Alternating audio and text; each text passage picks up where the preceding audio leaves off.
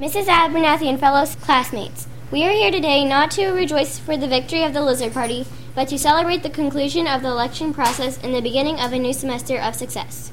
I am sure that together we will choose a meaningful class project that will benefit many people in our community. The experiences we shared on this project will not only be fun, but will help us become better students and better citizens. We will support each other while we take care of the animals so that even the most challenging job such as cleaning Lily's and Bugs' cage, can get done before math class. I can't wait until spring when it warms up so that we can all work together in the habitat to keep it beautiful and a safe place for the school. As your class president, I will do my best to lead you as we work by, side by side through these other challenges so we can make them all a great success.